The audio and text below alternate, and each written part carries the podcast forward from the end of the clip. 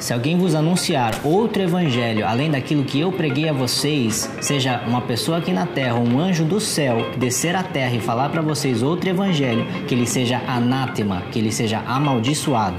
Essas palavras podem parecer um pouco duras, mas foram palavras que Paulo escreveu à igreja da Galácia, que estavam se corrompendo do evangelho genuíno e verdadeiro.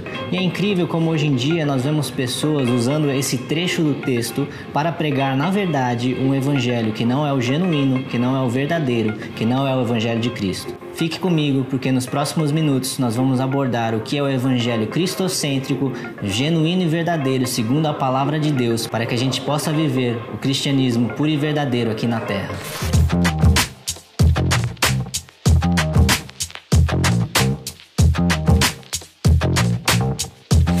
Alguma vez alguém já te mandou um e-mail ou um WhatsApp e você leu apenas uma palavra ou uma frase? Infelizmente, muitas pessoas fazem isso com a Bíblia. Leem apenas um versículo descontextualizado ou leem apenas uma passagem sem ler o contexto como um todo.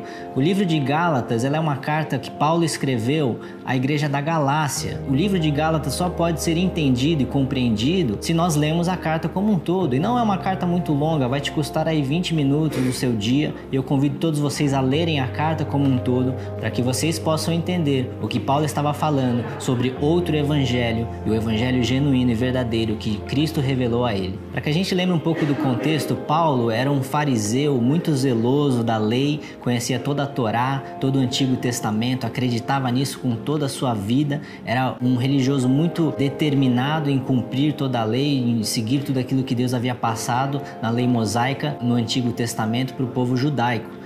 Mas ao mesmo tempo que Paulo acreditava que ele estava no caminho certo, quando veio Jesus e anunciou o evangelho da graça, o evangelho do reino, que morreu pelos nossos pecados, Paulo começou a perseguir os cristãos. Ele não acreditava que Jesus era o Messias, ele não acreditava que Jesus era o filho de Deus que havia vindo para a terra para morrer pelos nossos pecados. Um certo dia Paulo estava indo a uma cidade para assassinar cristãos, para matar cristãos porque ele acreditava que estava defendendo o evangelho verdadeiro. Na estrada de Damasco, Jesus se revelou a Paulo. Paulo, por três dias, ficou cego pelaquela visão estrondosa de Jesus. E esse encontro com Cristo transformou ele de um fariseu para um dos maiores cristãos que a gente conhece. Escreveu quase que 75% do Novo Testamento, um grande herói da fé para nós e um grande exemplo do que é ser vivido.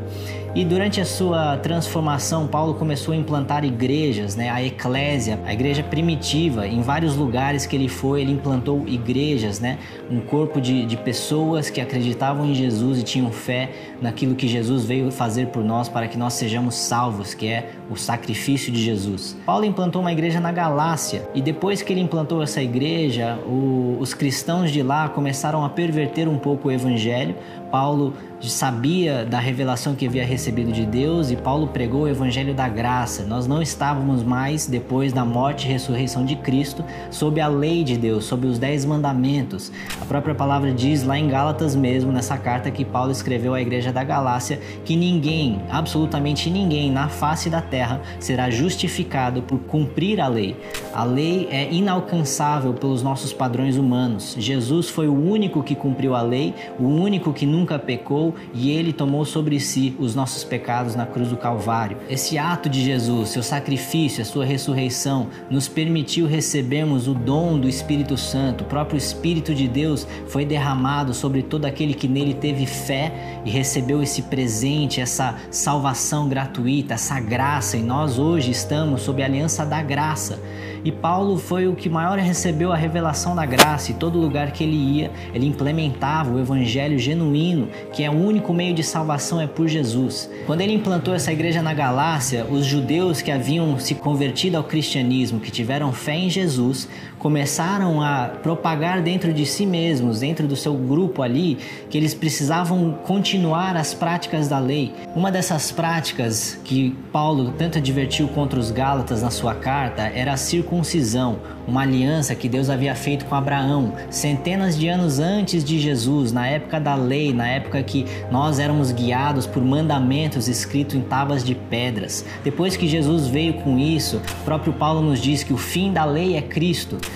Jesus foi o único que cumpriu a lei, porque Deus sabia que ninguém na face da terra jamais conseguiria cumprir toda a lei. Aquele que quebra um mandamento, quebra todos os mandamentos. E a palavra diz que todos pecaram e foram destituídos da glória de Deus. E uma vez que Paulo implantou essa igreja na Galácia e, e voltou para sua, sua rota, para o seu chamado, implantando igrejas em outros lugares, ele começou a ouvir pessoas que estavam lá na Galácia falando para os outros que eles precisavam cumprir toda a lei para serem justificados, sendo que nós vemos na própria carta de Gálatas que ninguém será justificado pela prática da lei. A nossa justificação vem pela fé em Jesus Cristo, que morreu e ressuscitou para que nós fôssemos perdoados de todos os nossos pecados. A justificação vem pela fé e não pelas obras. Nós vemos isso também lá na carta de Paulo aos Efésios, capítulo 2, versículo 8. A salvação é pela graça mediante a fé e não por obras para que ninguém se glorie. Nós temos isso como a nossa base, como o evangelho genuíno. E quando Paulo viu que na sua igreja implantada lá na Galácia, ele escreveu uma carta aos Gálatas falando: "Ó Gálatas insensatos, por que tão rapidamente vocês esqueceram daquilo que eu vos ensinei e começaram a disseminar um outro evangelho, querendo voltar à prática da lei, querendo voltar a uma escravidão. Por que veio a lei? Por que, que Deus deu a lei a Moisés e toda a humanidade? Para simplesmente demonstrar o quão longe nós estamos do padrão perfeito qual ele nos criou, do quão inalcançável é o padrão de Deus pelos nossos próprios méritos e esforços. E à medida que os Gálatas começaram a falar que eles precisavam se circuncidar, precisavam voltar às práticas da lei, Paulo começou começou a repreendê-los, chamando isso de fermento que leveda toda a massa, um pouco de fermento leveda toda a massa. E Paulo escreveu essa carta em advertência, falando que eles estavam insensatos, falando que eles estavam fugindo do evangelho genuíno e verdadeiro, que é o único meio de salvação através de Jesus Cristo, seu sangue redentor, que nos lavou e nos redimiu de todos os nossos pecados. Lá no capítulo 2 da, da carta aos Gálatas, Paulo escreve um versículo muito forte, Gálatas 2, 21. Ele fala: Eu não anulo a graça de Deus, porque se a justificação viesse mediante a lei, Cristo morreu em vão. Quantas pessoas hoje em dia estão tornando nulo a graça de Deus, estão querendo viver o evangelho sem a cruz de Cristo. Não existe salvação senão pelo sangue de Cristo. Não existe salvação senão pela graça de Deus. Esse é o nosso único meio de salvação. Paulo advertiu isso há milhares de anos atrás e tantas pessoas hoje estão vivendo como a igreja da Galácia, querendo voltar às práticas da lei, querendo se justificar pelas suas próprias obras. Isso é antibíblico, isso é o outro evangelho que Paulo falou, que qualquer um que anunciar este evangelho seja amaldiçoado, seja anátema. A salvação é somente mediante a graça de Cristo. Então, se a salvação é somente pela graça, então você deve estar pensando: então eu vou cruzar meus braços aqui, não preciso fazer nada, eu já estou salvo porque Jesus morreu por mim e vou permanecer no meu pecado. Bom, Paulo também escreveu sobre isso lá em Romanos 6. O que diremos, pois, mediante a graça de Cristo? Continuaremos os nossos pecados para que superabunde a graça? De maneira alguma, eu fui crucificado com Cristo. Já não vivo mais eu, mas Cristo vive em mim. Lá em João 3,3, Jesus falando com Nicodemos Nicodemos, que era um dos líderes religiosos judaicos, Jesus falou: aquele que não nascer de novo não pode entrar no reino de Deus. E o que isso está nos falando? Que para aqueles que tiveram fé em Jesus Cristo, aqueles que de fato tiveram uma fé genuína que trouxe salvação para eles, essas pessoas morreram para a sua carne e nasceram pelo Espírito Santo de Deus. O Espírito Santo ele é, ele tem essa principal característica que já está no seu nome. Ele é santo. Uma vez que o Espírito habita dentro de nós, o fruto do Espírito é santidade, o fruto do Espírito é amor, é santificação, é viver segundo a palavra de Deus. Mas mediante isso, mediante a graça, mediante a nossa fé, nós começamos a entender o porquê que a Bíblia fala tanto sobre obediência, porquê que a Bíblia fala tanto sobre andar em santidade. Isso é a nossa resposta ao maior presente que Deus nos deu, que foi a salvação, uma graça, um favor imerecido. Nenhum de nós jamais conseguirá conquistar o nosso caminho até o céu mediante a nossa obediência à lei, mediante as nossas próprias justiças. A palavra de Deus nos diz em Isaías 64 que nossos atos de justiça são como trapos de imundícia perante a Deus. O Espírito Santo é o único que tem o poder o suficiente para nos santificar e nos livrar de todos os nossos pecados. Mediante isso, uma vez que nós nascemos de novo, uma vez que nós temos a fé em Jesus Cristo genuína e verdadeira, o amor de Cristo que foi derramado sobre nós pelo, pelo seu sacrifício, pela sua ressurreição, ele nos constrange a viver uma vida em obediência a Deus, a viver uma vida em santidade. Mas isso nós começamos a entender perante esse plano da graça que nós não estamos mais obedecendo a Deus buscando ser salvos, nós estamos obedecendo a Deus porque já fomos salvos, porque o Espírito Santo foi depositado dentro de nós. A palavra de Deus nos diz que aquele que me ama obedece os meus mandamentos. Nossa obediência a Jesus, a nossa vida em santidade, não é por medo de ir para o inferno, e sim porque Cristo nos amou primeiro, nós amamos a Ele e nós amamos o nosso próximo o resumo de toda a lei e os profetas: amarás a Deus sobre todas as coisas e amarás o teu próximo como a ti mesmo.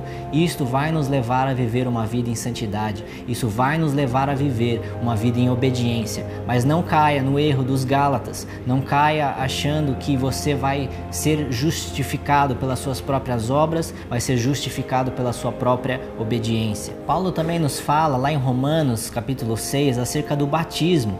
Ele fala o que que esse ato de fé simboliza quando nós nos batizamos, seja um batismo no Espírito Santo, o batismo submerso em águas, nós estamos sendo batizados na morte de Jesus Cristo, ou seja, sepultamos essa carne que é fraca, pecadora e falha, e nós deixamos de viver por essa carne a nossa, a nossa vida cristã é carne contra espírito, espírito contra carne. À medida que nós somos santificados pelo Espírito Santo, nós devemos viver pelo Espírito que vai nos santificar a cada dia, vai mudar o nosso caráter, vai mudar a nossa mentalidade, vai mudar as nossas ações. E quando nós vemos, nós estamos andando em obediência à palavra de Deus, nós estamos amando a Deus acima de nós mesmos, que essa é a maior idolatria que nós vemos no mundo de hoje: pessoas que amam a si próprias mais do que a Deus. Deus, qualquer coisa que vem acima de Deus no nosso coração pode ser considerado sim idolatria. Então, esse é o contexto. A salvação é somente pela graça. Nós não estamos obedecendo a Deus para sermos salvos. Mas se você tiver fé em Jesus Cristo, o evangelho genuíno e verdadeiro é que nós recebemos o Espírito Santo e esse Espírito Santo vai nos levar a andar em obediência e santidade a Deus. Então eu pergunto a você que está me assistindo agora: você tem vivido o evangelho genuíno de Deus? O Evangelho, que é a salvação somente pelo sacrifício de Jesus e a sua ressurreição, a palavra de Deus nos diz que se Cristo não morreu e ressuscitou, em vão é a nossa fé e ainda estamos mortos em nossos pecados. Ou você tem anulado a graça de Cristo e desconsiderado tudo aquilo que Jesus já fez por nós. A nossa justificação não vem por aquilo que nós fazemos, mas por aquilo que Jesus fez por nós na cruz do Calvário. E a sua ressurreição garante, é o preço que foi pago pelos nossos pecados, já está tudo certo perante Deus. Agora resta a nós vivermos debaixo da graça. A graça não nos rebaixa uma vida de pecado, ela nos eleva, nos capacita pelo poder do Espírito Santo a viver uma vida em santidade. Então eu retomo a vocês o alerta que Paulo falou aos Gálatas, ó Gálatas insensatos, aquele que anunciar a vocês outro evangelho que seja além da graça de Deus, que ele seja amaldiçoado. Alguém tem tentado te convencer que você precisa fazer tudo isso para ser salvo, sendo que a palavra de Deus nos diz que o justo viverá pela fé? É somente pela fé e somente pela graça em Jesus Cristo a nossa salvação. Eu convido a vocês todos a refletirem qual evangelho vocês têm vivido. Vocês têm vivido um evangelho falso, um evangelho inventado por homens, uma justiça própria que jamais será alcançada pelos nossos próprios méritos? Ou vocês têm vivido segundo a palavra de Deus, que todos aqueles que são cristãos alegam que acreditam na plenitude da palavra? Eu convido a vocês a refletirem nisso, porque muitos de nós temos sido como os Gálatas, insensatos, ouvido outro evangelho e o pior de tudo, usado esse texto fora de contexto para justificar uma teologia desequilibrada, um evangelho falso, um evangelho que não vem segundo a palavra de Deus. Então, como é que eu vivo o evangelho genuíno? Quais são os passos que eu preciso ter para viver o evangelho genuíno de Cristo? Acima de tudo é a fé. Tenhamos fé que a palavra de Deus nos diz. Tenhamos fé naquilo que Deus nos disse através de tantos apóstolos e profetas e escritores da Bíblia Sagrada que foram inspirados pelo Espírito Santo. Que uma fé genuína em Jesus Cristo é o suficiente para que sejamos salvos. A graça de Deus nos basta. O sacrifício de Jesus é o suficiente para pagar o preço por todos os nossos pecados. Isso é a fé não é aquilo que nós sentimos ou aquilo que nós vemos no espelho quando nós olhamos para nós mesmos como tão falhos e tão pecadores e tão indignos da salvação. E de fato somos, nós não merecemos mesmo. É por isso que é somente pela graça de Deus. De Deus vem o querer e o efetuar. Uma vez que nós temos fé em Jesus Cristo, pode ter certeza que Ele vai transformar sua vida, Ele vai transformar as suas ações. Você não vai permanecer o mesmo, você vai ser regenerado numa nova criatura, você vai ser transformado transformado de glória em glória segundo a imagem e semelhança de Cristo. Isso é o Evangelho na sua essência. A graça nos transforma, o amor de Cristo nos constrange, o Espírito Santo nos santifica, nos transforma cada dia para que nós possamos ser aqui na terra representantes de um reino que não tem fim, de um reino eterno, que é o reino dos céus. Então se lembre, Qualquer outro evangelho precisa ser descartado para que a gente possa viver o único evangelho verdadeiro e genuíno, segundo a palavra de Deus, o evangelho da graça de Jesus.